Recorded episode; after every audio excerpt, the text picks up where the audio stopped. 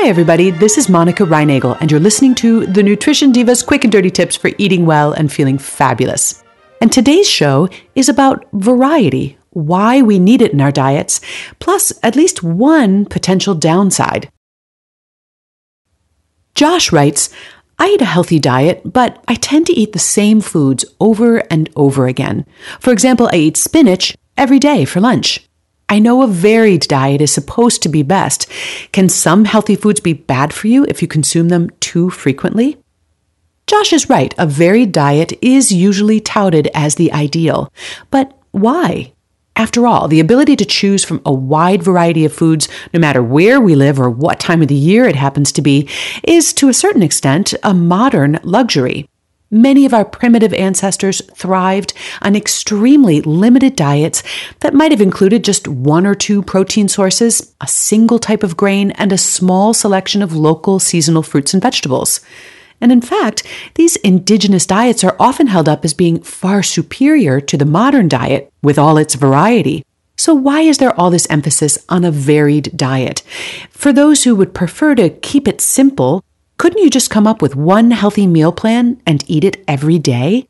Although it's clearly not essential, a varied diet does offer at least two advantages.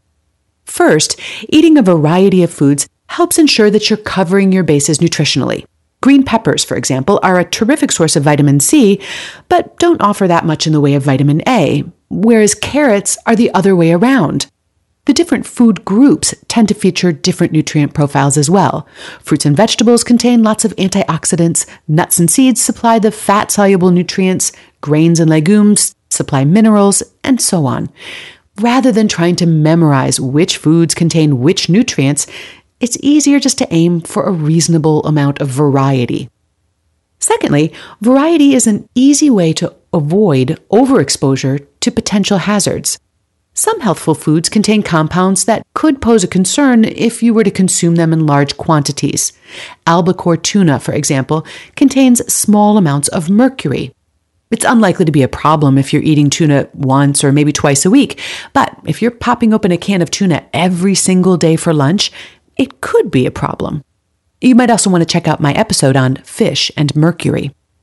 Raw spinach contains natural compounds called oxalates.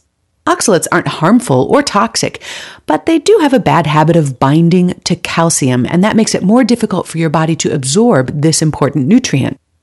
Eating a spinach salad a few times a week isn't likely to pose a big problem, but eating spinach every single day for lunch could potentially start to impinge on your calcium status, especially if you're counting on the milk in your lunchtime latte as your primary calcium source. I don't want to make too big a deal out of this. Josh, I think it's great that you're eating greens every day for lunch, and I wouldn't want you to cut back on your vegetable intake.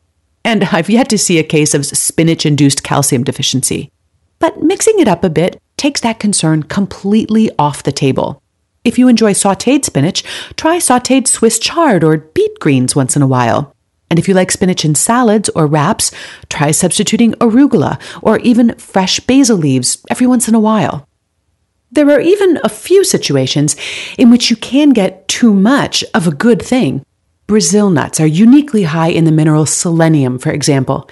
Eat a handful of Brazil nuts every day, and you could easily end up with a selenium overload. Eat a handful of mixed nuts every day, and there's no such risk. And for more on the symptoms of selenium overload, see my episode Can You Get Too Many Vitamins?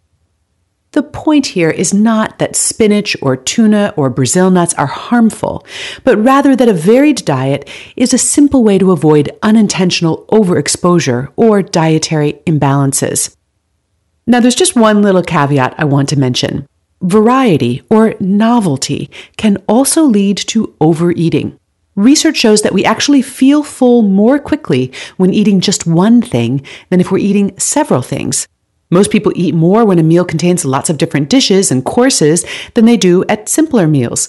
And you've probably noticed that having a wide variety of snacks and treats on hand can lead you to eat more than you would if you only had one option. So you can use this to your advantage. When it comes to desserts or football snacks, maybe keep the variety to a minimum. But if you want your family to eat more vegetables, try serving two or even three different vegetables with your meals. This is Monica Reinagel. Thanks for listening today. I always love to hear from listeners with comments and questions. You can email me at nutrition at quickanddirtytips.com or find me on Facebook, Twitter, or Google. Just search for Nutrition Diva.